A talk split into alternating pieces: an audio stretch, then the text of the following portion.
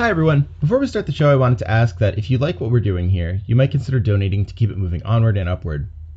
We have a Patreon at patreon.com backslash Hagelbon and a PayPal at paypal.me backslash Hagelbon. $5 a Patreon will get you bonus episodes, but even a dollar helps more than you can imagine because no cartridge is funded by listeners like you. Thank you.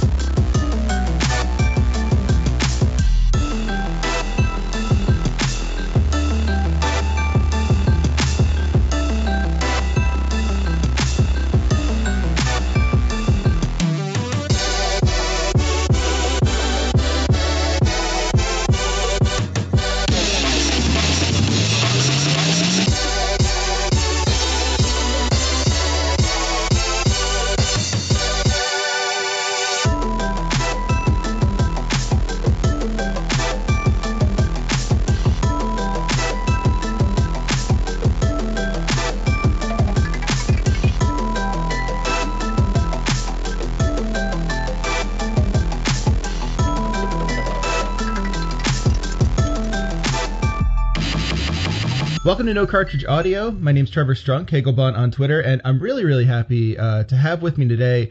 Uh, well, I'll let you say what you what you do at Failbetter, but it's uh, Chris Gardner, um, one of the one of the narrative leads, uh, I believe, at uh, at Failbetter Games. Is that right? Uh, that's right. I'm officially narrative director at Failbetter now, and have been since um, I guess halfway through Zubmariner, which was our expansion to Sunless Sea. Okay, great. Um, now that's interesting. I'll have to, I'll have to ask if, if you feel like the narrative direction uh, changed at all when you actually joined. Uh, but maybe we, we I, we'll get we'll give everyone a sense of uh, the trajectory of uh, of the Fallen London, Sunless Sea, Zubmariner, Sunless Skies world first, I guess. Um, so, uh, what would you? How would you describe your job uh, at Failbetter? Like, what does it mean to be the narrative director? Um, so. my job, I guess, is to provide a kind of uh, high level narrative. I'm going to say a high level narrative direction, which is completely tautological. That's um, good though. We love but, tautologies here. Yeah. um, but uh, a kind of a high level direction for the games, which means, um, for example, if we take Sunless Skies as an example, um, it was my job to uh, come up with fictional uh, settings and uh, a kind of summary for what the game would be. What sort of stories we wanted to tell in it. Um, what sort of lore from our universe we wanted to explore.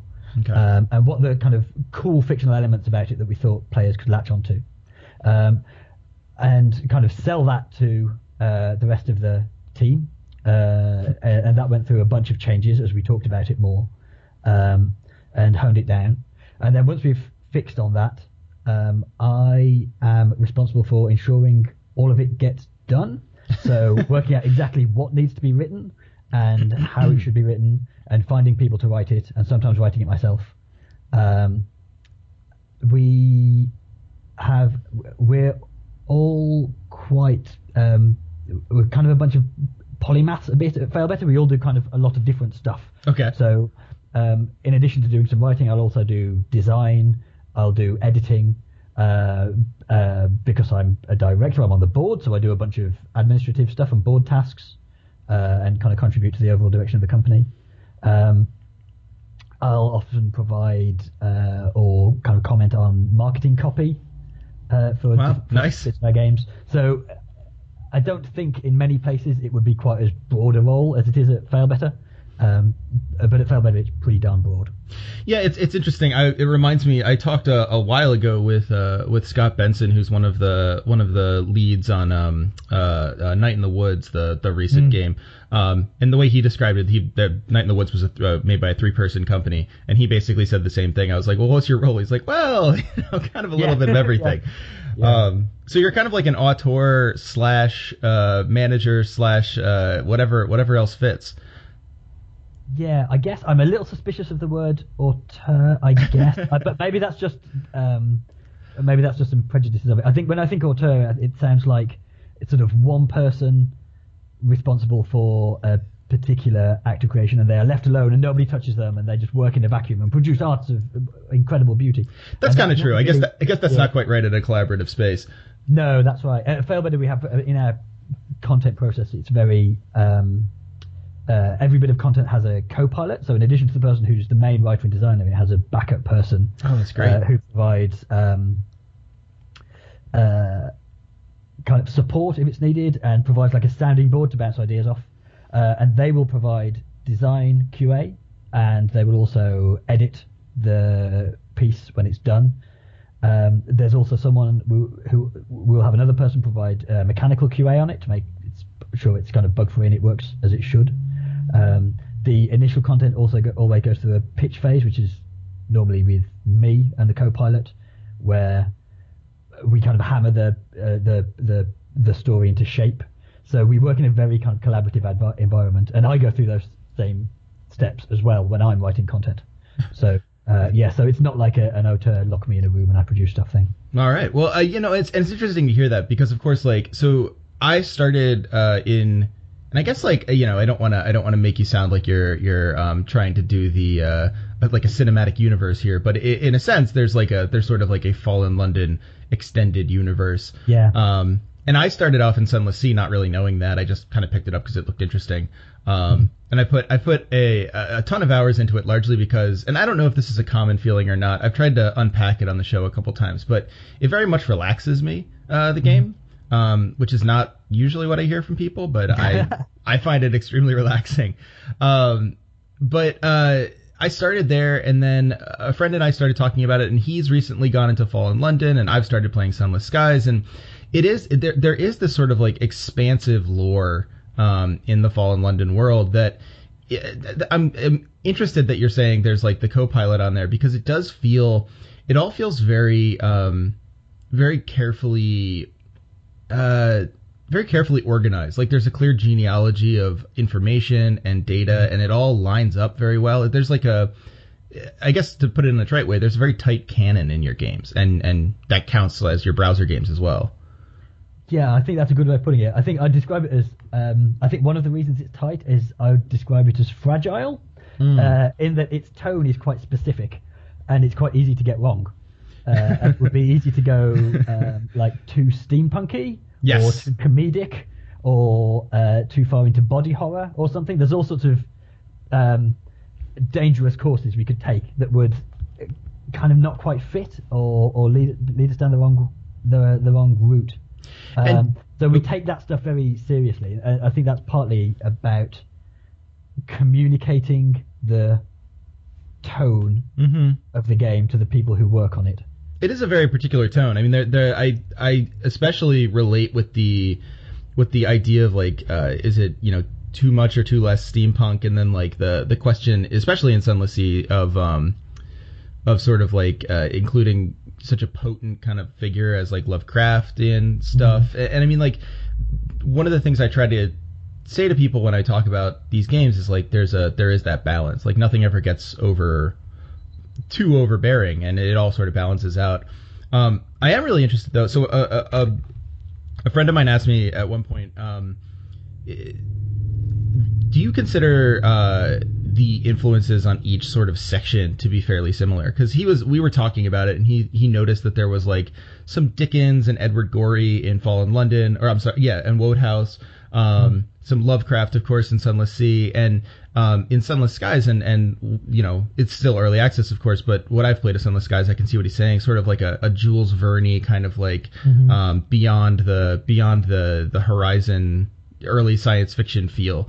Um, do you find that all those sort of reference the same thing, or is there is there like a distinct uh, set of influences that you're bringing to each game? That's a really interesting question. We, I think we do. we do focus on yeah we do focus on different influences in each game I think but we have a core but I think the core of it is now kind of solidified Fallen London Fallen London has become enough of its own thing that we can use that as the core and then Yeah. put different influences on different um, kind of incarnations of the setting so uh, Sunless Sea um, I think kind of might feel a bit a, a bit more uh, Lovecrafty than Fallen, lots of Fallen London does.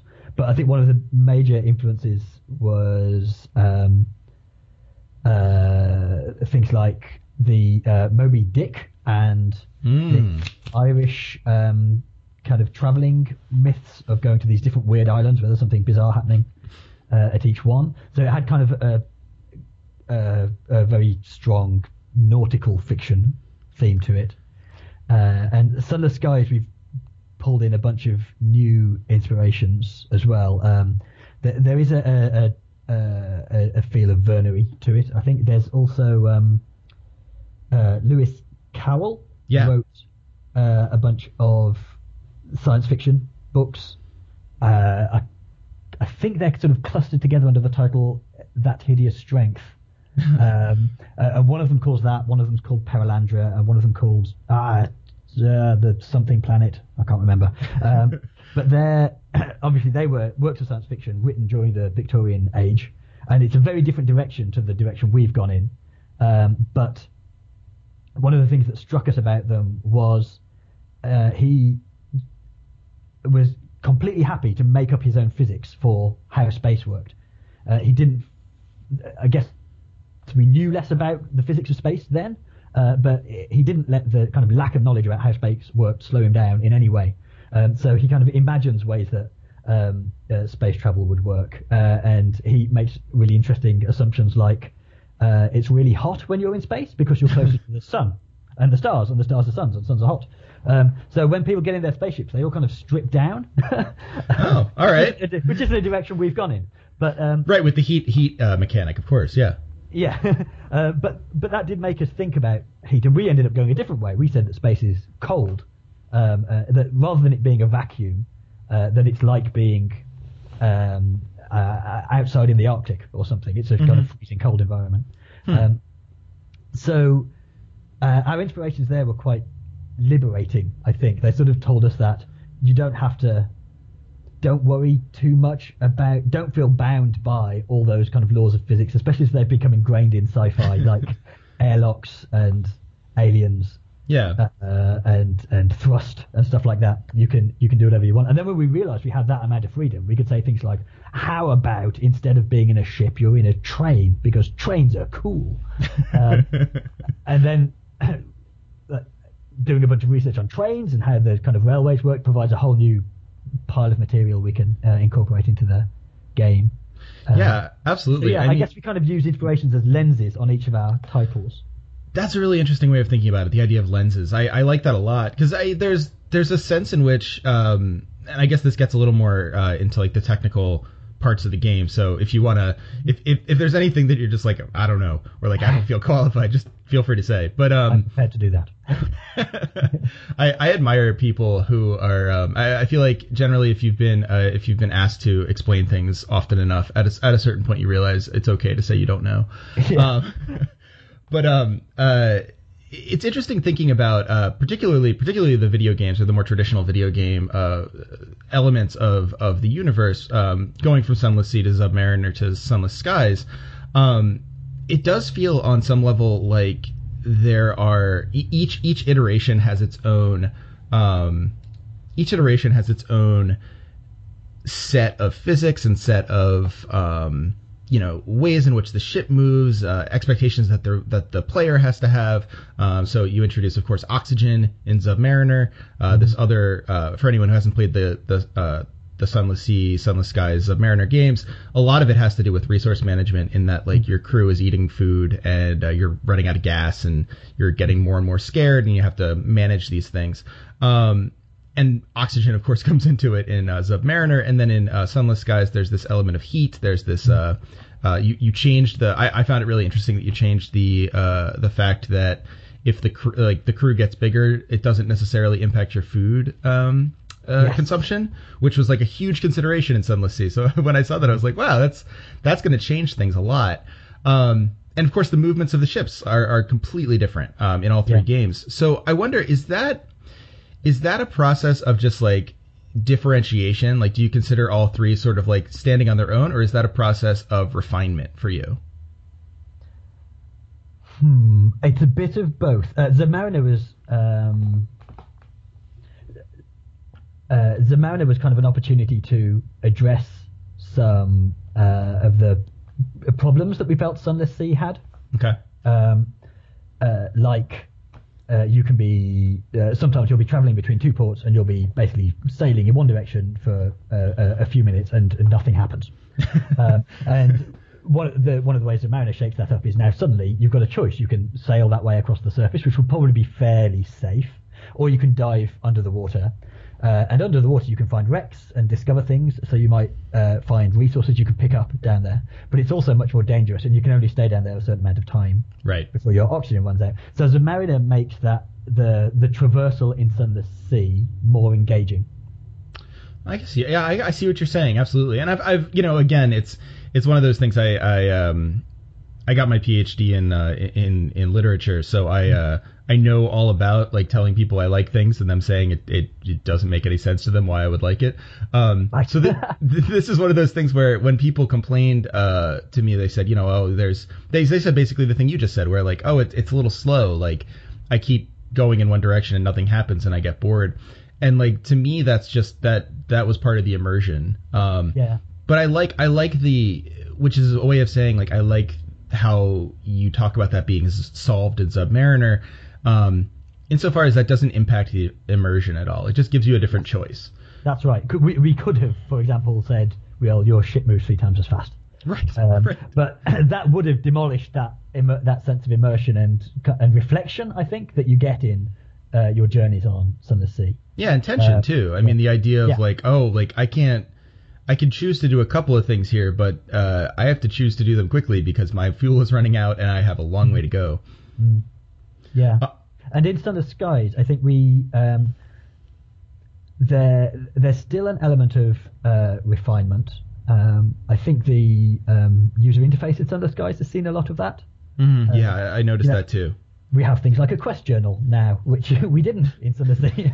um, and uh, we, uh, but differentiation has kind of been a, a a significant part of Skies. How do we want to make this different to Sunless Sea?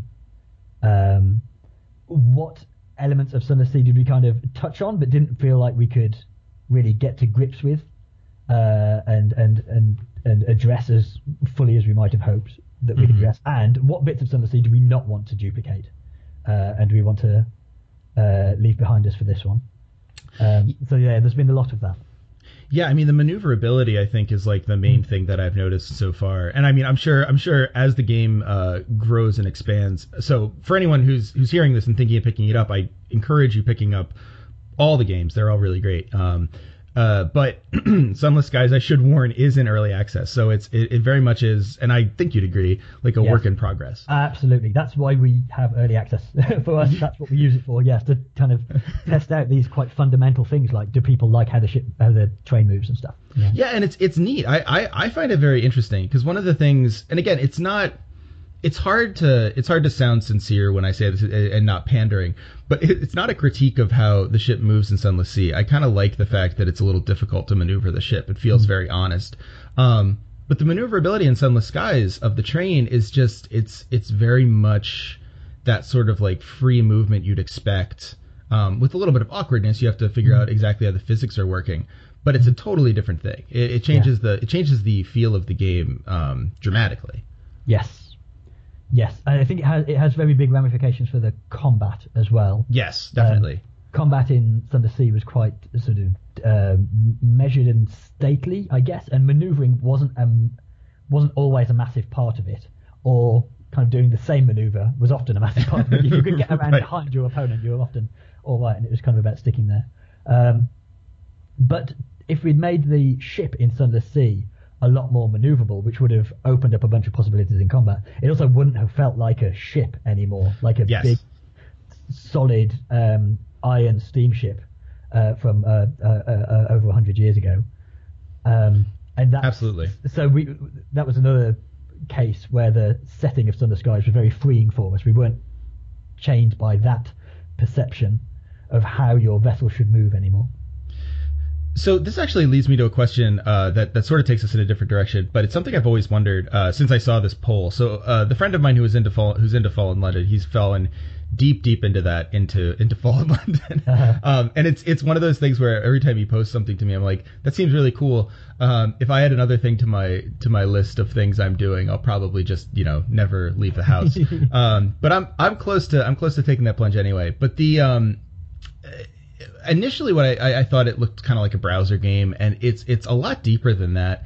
Um, but one of the things that I I found so interesting was as he was looking into the depths of it, reading up on it, looking in forums and stuff like that, um, he found a little poll you guys did a long time ago, like pre Sunless Skies, where you asked the community uh, what the what the next thing that they'd like Failbetter to do.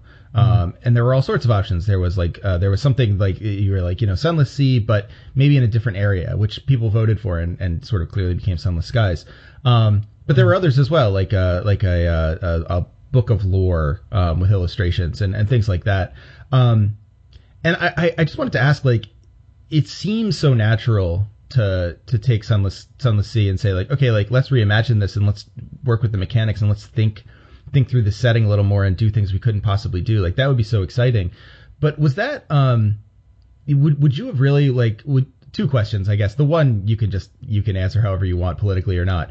Um uh, the first question is would you really have lived by that poll were you always thinking of doing sunless skies? And then the second question is even if the poll had gone differently and you had done say the lore book, um, would Sunless Skies have been a project that you'd want to pursue regardless?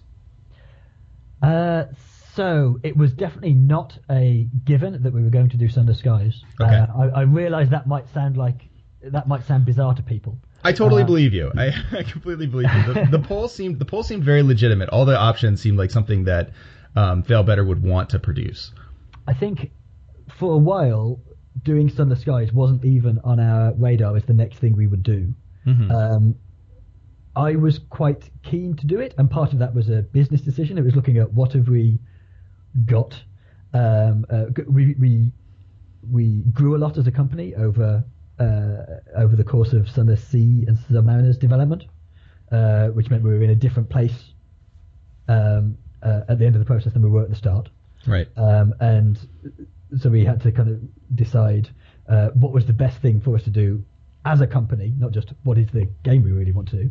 Um, and uh, we had some we had ideas for uh, some completely different games we were thinking of. The uh, lore book thing wouldn't have been a like what we did instead of making a game, Okay. but that was a really good opportunity to gauge its popularity. Um, and if Sunless Skies had been very low on that poll, we absolutely would have rethought. Um, uh, but the the poll and then the Kickstarter were ways of gauging: is there a are people interested in more of this? Is there a market for this? And yeah, I mean, based on the Kickstarter and the poll, I, well, certainly the Kickstarter, um, there is. I certainly hope so. um, so I just have a couple more questions. I know you're really busy, so I won't keep you too long. But um, uh, the another question that I got from a uh, from a different friend who's of course very invested in the games. I have a I, these kind of games always kind of build small but um, uh, in in my experience or with within my friend group, small but extremely devoted communities. Um, yes, indeed. uh, they were wondering though, like what if you had um, if you had like a full studio, right? Um, uh, would you what would you do differently? Like obviously, Failbetter is is a small operation, and in some ways that is like you know from from any person who grew up in an indie scene or whatever, um, there's some some very serious uh, benefits to that. Um, but there's also some limitations in like you know part of this question is him wondering you know was there any way that like you couldn't fit the kind of writing you wanted to do with the sort of mechanics that you wanted because of you know technical limitations or limitations of time or you know cost or whatever. Um, so is there anything that you would have done differently, or would it have been pretty much the same game if you say had like the resources of a AAA studio? Hmm. Uh, oh, hey, I honestly haven't considered this. Because we kind of look at the resources we have and what can we yeah, no, that's Um, that makes a lot of sense actually. Uh, Well, I, I can rephrase it for you, so you don't have to feel like you're you're um, you're reimagining like or you're sort of like putting down the games because I think they're they're wonderful games in their own right. Um, and I, I you know I can't imagine them as as AAA titles because they would lose a lot of their charm. Um, but let me ask, what's one thing that you wish you could do, like given given World Enough and Time, um, even as a separate game within the uh, the Fallen London universe? Um, there, um, uh, I, I'm not sure if this is a good business idea or not. Um, uh, but I would love to do an isometric RPG set in Fallen London itself. Ooh, yeah. I think that would be loads of fun. Uh, That would be great. there is now no shortage of contenders in that space. right. That wasn't the case like three years ago, but right now there's a lot of those games. I'm sure you could you could take on Paradox and win. I mean, why not? the um, there is something that I think that was kind of never really on the table for Sunless Skies um, because uh, of the the resources we had and and we knew we wanted to try a whole bunch of new stuff with Skies anyway and I, we didn't want to sort of add a whole new completely un, uh, an unknown element to it but some sort of multiplayer element by which I don't mean Mm. like you're sharing the same world and, and zooming around in your own in your your own space trains and you can meet your friend but something a bit more like um, uh, Dark Souls ambient multiplayer interactions Right. like it would be lovely if um, actions that other players had taken could affect the sort of political balance of the region for example oh, that's fascinating. Yeah. um, you could find something like if like another player died, you could find the wreck of their ship. And um, uh, I once made a a, a, a small a smallish um, Fallen Under Star game of my own called Below, which was like a a card based dungeon delving game. Uh, Okay. It's using the kind of Fallen London framework of, of, of cards with stories hidden inside them. Um, Sounds and, lovely. Uh, I, it, there were a few small uh, multiplayer option, uh, uh, um, kind of multiplayer. Uh, there was limited opportunity to do some interactions between players Okay. uh, in the in the the StoryNexus engine, uh, and um, I I had this idea for a thing, and I wrote it uh, sort of a bit on a whim, where if you died, uh, you could basically send your corpse into your friend's game, and then they could find your body, like on the level of the dungeon where you died, uh, and they could get a bit of treasure off it. And like, if you hadn't got very far, the if you got all the way down, they might find some really good treasure. But if you died basically by the entrance, all they got was like a a, a, a, a moral lesson about there, but for the grace of God. uh, and people really responded to that. There were there were people shooting their corpses all over the place to each other. Uh, uh, That's fantastic. Um, and I don't know, something like that could be really interesting. I think in Sunless Sea or Sunless Skies, where where death is very much a part of the game and something we expect to happen. Yeah, and I mean it already kind of is, but that that that sort of like um I, I like that the the kind of moral lesson or the marker. It reminds me a lot of, of Dark Souls and the ways that um the ways that people use the uh, the orange uh, messages. Yes, yeah. it, right? Like the, the, the sort of like uh, camaraderie of like, watch out, here comes something, and you never know if it's like a troll or not, or yeah, no, it's it's I I like that a lot. Um, I so think there probably would also have been ways to make that work with. So in Sunless Sea, we have Yeah. the, we have these three sea gods: Salt, Stone, and Storm. I really like those three sea gods a lot. They're really they- nice, fascinating. Yeah. Yeah, um, uh, uh, uh, Alexis Kennedy wrote all that content, and it's it's really really good. Um, and it, um, but they feel one of the reasons they're so effective is they do feel like these distant, sort of um, unconcerned gods. They're not gods who are interested in your well-being and are and want to look out for you or anything. And they're not Like- even really gods who want to punish you. Yeah. But They're like everything in Sunless Sea, just sort of like quietly male- malevolent. But yeah, that's right. Uh, but every now and again, their attention falls on you, and when their attention falls on you, stuff happens, and sometimes it's good, and usually it's not. Uh, Right. But that that kind of quite numinous space where we don't, you don't want the rules for how that works, for how their attention falls on you, to be very explicit. That would be something where I think a sort of aggregated multiplayer element might be really interesting.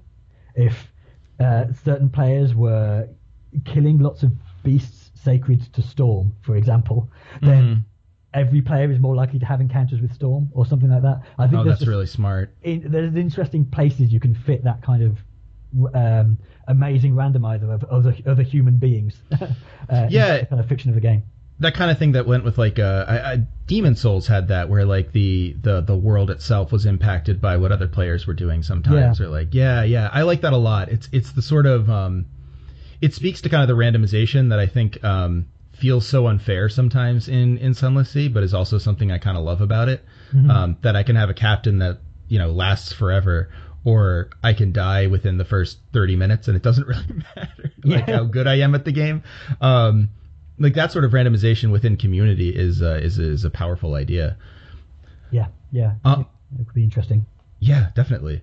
Um, so let me ask you. Uh, th- this can be sort of like a, a last question for you. Like I said, I don't want to. I, I know you guys are probably hugely busy over there dealing with the with the new release. Um, uh, what's your favorite piece? And and I know favorite. I hate saying favorite uh, because I hate answering those questions too. Um, I'm no good at top three books or whatever. Uh, but um, it can be one of your favorite. It- You don't, you don't have to feel like you're making a commitment here. But uh, your favorite piece of lore, or your favorite character, or your favorite sort of like storyline that either you've written or someone else on your team has written in um, in the whole like Fallen London universe. Ooh. It could Yeah, just my- be it could just be one you like too. Don't worry. Would, would change like daily. I think. There's, Good. Yeah. There's there's a couple that always stick with me. In Sunless Sea, there's a port called Station Three where I love Station Three. yeah, experiments are being done on corpses, and those experiments are about um, uh, kind of distilling experiences those people had out of them and putting them to use. Uh, and it's, it's and these experiences that people have kind of form nodules in their body that are extracted and analysed. hmm And I have still not been able to read all of the content in it because it distresses me so much. it's so disturbing and so there's something about there's a particular description of how the um, the person doing the experiment extracts one of these nodules and then breaks it with a nutcracker, and even just saying that makes me feel physically sick. Like it's it's horrifying. Um, uh, and that was written by Emily Short, um, uh, IF luminary, uh, and and she writes a, a bunch of stuff for us. Anytime I can get her to write stuff for us is always wonderful. Um, uh, yeah, so that's a particular one. That's it, it's a peculiar sort of favourite because I can't read it, but um, I'm very happy to know that it exists, and I will never know all of it. Um, and uh, what's another really nice one? Um, the uh, Emily Short also wrote a great Fallen London story for us about a finishing school, uh, like a, uh, a, a, a, a school to teach manners and sort of yeah, yeah. and stuff. Um, and uh, she, we had this new little bit of technology which let us vary what text shows uh, within a single snippet of prose. Um, uh, and she used this in an incredible way. So you would recruit these children for your, these, sorry, not children, these people for your school. Um, and then she, did this incredible piece of design where sometimes if you had a certain one of these with you and you played a, a, a story snippet you've seen a bunch of times before, this person that you had with you would comment on it, which sounds kind of basic, but it's something we'd never been able to do in Fallen London before. And then That's the way she great designed idea. it, if you had certain combinations of people, would end up kind of having arguments with each other um, as you uh, took them out. So if you brought this person and that person, and then you did this thing, you'd get like an exchange between them. Um, and it was it means that this the, the the whole kind of story of the school is is lots of fun, but you can just play it over and over again with different combinations of of people uh, in your class, and it feels Such a great idea. And and they're they're all so kind of delightful and funny and fascinating, um, and uh, it's just an amazing piece. It's really really good. It's it's called The Empress's Shadow, um, and it's a it's it's a purchasable story you can buy in in Fallen London. Um, uh, we released it for Christmas last year, I think. It's just it's really really good, um, and uh, I, yeah, I just love to go back and, and dig through the uh, the source files to, uh, to and always find something new that I haven't noticed before. Yeah. You're kind of you're kind of lucky in that you get to just read the text. You don't have to. You get all you get all the all the tidbits. Yeah. Yeah. Yeah.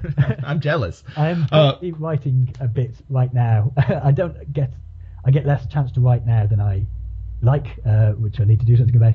But um, someone today, I, I was uh, uh, I was checking over our, our forums, our Reddit um, uh, page to see if, what kind of what people were talking about and and uh, what I needed to pay attention to. And I saw a Reddit post where someone's written, "Is accidentally purchasing 500 weasels an appropriate reason to contact Failbetter support?" Uh, someone obviously misclicked and accidentally bought 500 weasels, and they said, "Usually I wouldn't care, um, but I don't think I'll need this many ne- weasels in the foreseeable future." Uh, and so I've sort of gone, well. You think so, do you? So I'm currently just writing a very small snippet of story for anyone who has 400 or more weasels. Um, I think this, this is a kind of a little advantage that our system has and Fallen London has. It's quite easy to get little snippets of content in without a lot of effort. You know that that's a hard thing to build a business case for, but as a one-off, occasional thing that helps de-stress me during my lunch break or whatever, Yeah. it's uh it's worth it. Um, Well, you got you have like spies spies in the Khanate there. Like you're just uh, they don't even know you're there at Reddit, huh? yeah. so yes, at the moment, uh, my favourite thing is weasels. So yeah. nice. And one of my questions was, what, what what would you tell people to get them to understand the world of Fallen London? And I think the idea that these 500 weasels I don't need, and then all of a sudden you might, that that's Yeah. a kind of a perfect uh, a Yes. perfect instance. Yes, you never know when 500 weasels might become. Yeah. Well, thank you so much for coming on. I really appreciate you taking time out. I know you guys are are, are swamped over there with Sunless Skies, and, and rightfully so. It looks like it's going to be. I mean, I'm I'm certainly going to end up losing myself in it. I know, um, just like the other games. Is there anything that uh, you'd want to talk about that we didn't touch on? Ooh, um, hmm, uh, I don't know. I always want to talk about lots of the kind of stuff we've got coming in skies that's kind of exciting me at the moment because you know you see people working on stuff and like you see art painting a particular port or a particular kind of discovery for the players to find. Can you tease Uh, any of it? Or? Um, uh, there's a we've got a, a port. Uh, we've got a couple of ports that we've got some freelancers working on at the moment. So we use a mix of in-house staff and freelancers. Um, Okay. Uh, we like to use freelancers uh, who uh, have a very different voice to the in-house staff.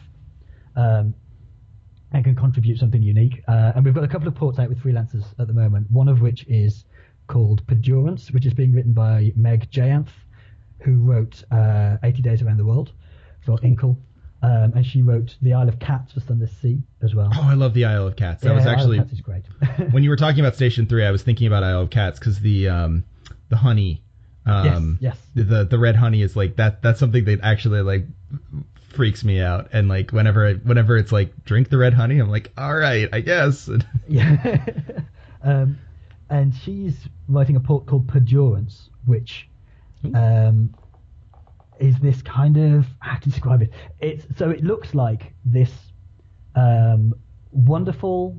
It's a cross between uh, uh, uh, a kind of idealistic fairyland and a debutante's ball, where this kind of one perfect day repeats, and the debutantes there get to, they never get old, and they get to repeat this perfect day over and over, and they can do different things each day, but um, they never have a bad day, and it's always perfect and wonderful. Um, but uh, it- Always a but. There's always a but. they are, in fact, uh, although they are meant to kind of represent the best and brightest of the uh, British Empire, they are in fact um, hostages. They're the the uh, the Queen's hostages for the good behaviour of their family.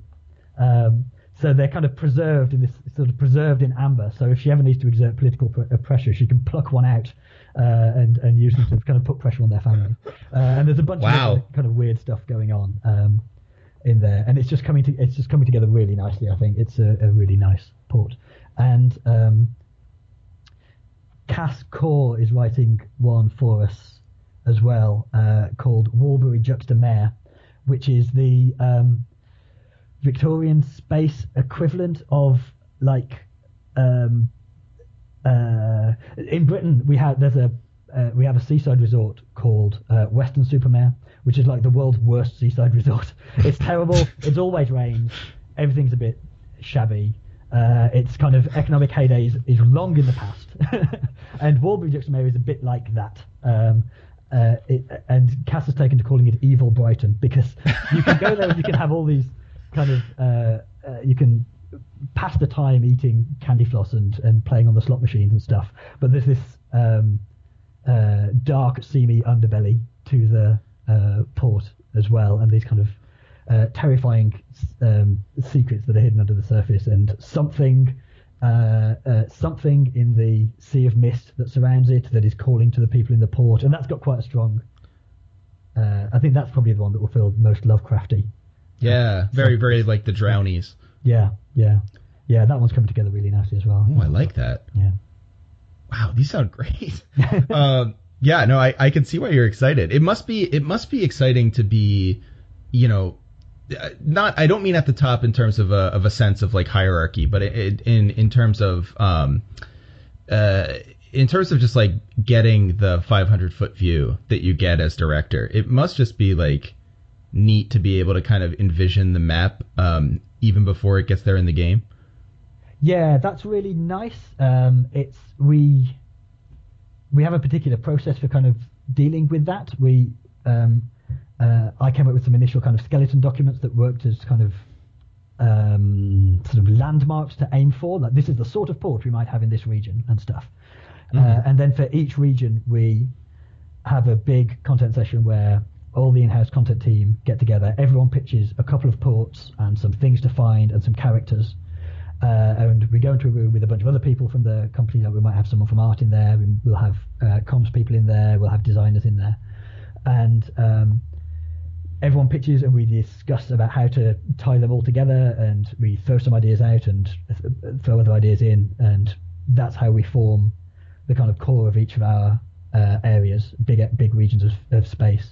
And that's felt really satisfying. They are draining and exhausting but they're enormously productive and, and, it means everyone gets to kind of contribute. And then once we build a big document out of that and we share that to the whole company and anyone in the company can read it and comment and add thoughts and uh, oh, that's lovely. Chipping ideas, and then I weed through it all, read through all the comments, and then integrate all the comments that I can. So it's it's a big kind of team effort to to create this stuff. Yeah. It's really I, I like that a lot, and I like I you know I I like that felt. Yeah, I'm trying to think of the best way to say this. I like that that's always how it's felt to me while playing the games. That mm-hmm. it is like it's a, it's a labor of love amongst many. Um, yeah. And it's it's really neat to be able to hear it from the from you and like to to kind of get it an account of it that says like yeah that's exactly how we do it.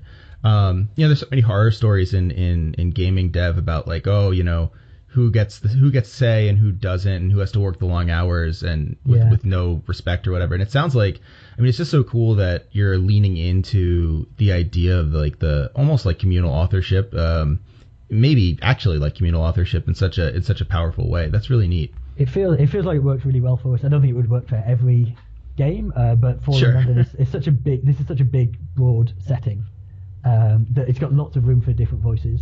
Um, uh, we just have to kind of modulate them and make sure they don't feel that they're straying beyond the bounds of what is Fallen London. Um, and yeah, we can normally yeah. do that by saying, well, if you tie that into this particular bit of lore, it'll fit really nicely uh, and stuff like that. It's hardly, it's quite unusual. We'll just say, no, that doesn't work. It's it's it's, it's normally that we say, well, we could do it that way, or we could tie it into this, and then players will recognise this character or this situation or or whatever. Yeah. Yeah. Yeah. It's also fun.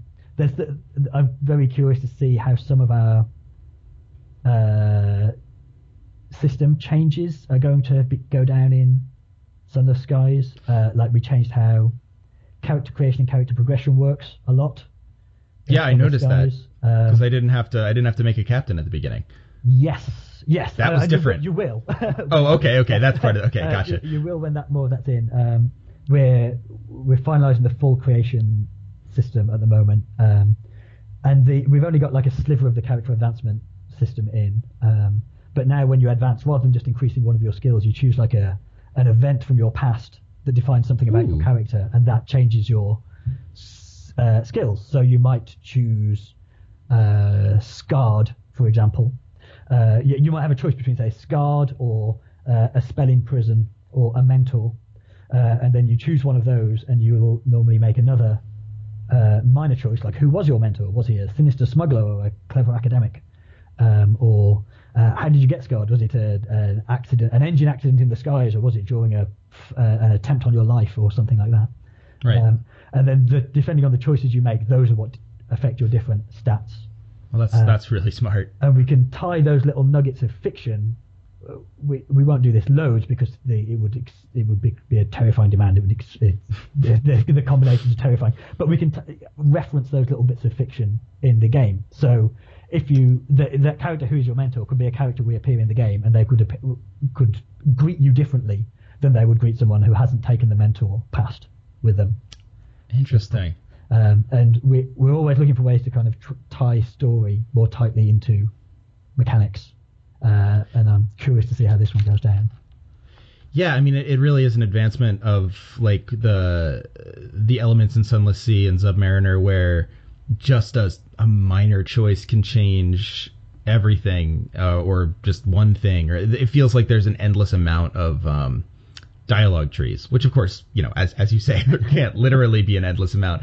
Um, but that feeling, that feeling of just like minor changes being so meaningful, um, that's Yes. that's really cool. I think that's one of the things that attract people to our games. And I guess that's a weasel thing. That um, a, a- small choice can have big consequences, and you're never quite sure what will and what won't. So it's that, that element of surprise that uh, we're always trying to find new ways to uh, to work that in. Yeah.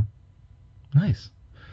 Well, this has been lovely. Uh, I I could I could go on for an hour, um, but I'm, I'm I can't imagine that uh, that uh, that would be uh, amenable. But um, it- really great. I, I I look forward to seeing more of the of the content in Sunless Skies. Maybe we will. Um, I think it would fit this the the the kind of character of the uh, of the podcast to to maybe stream some uh, uh, Sunless uh, Seas or Zubmariner or Sunless Skies when it gets a little more complete. Uh, so I don't, you know, I don't, I don't want to, I don't want to uh, put any sort of. I know there's like no reviews on it or anything at this point because that's kind of not what the point is. Yeah. Um, but uh, but no, certainly we'll we'll be keeping up with it. It's it's um.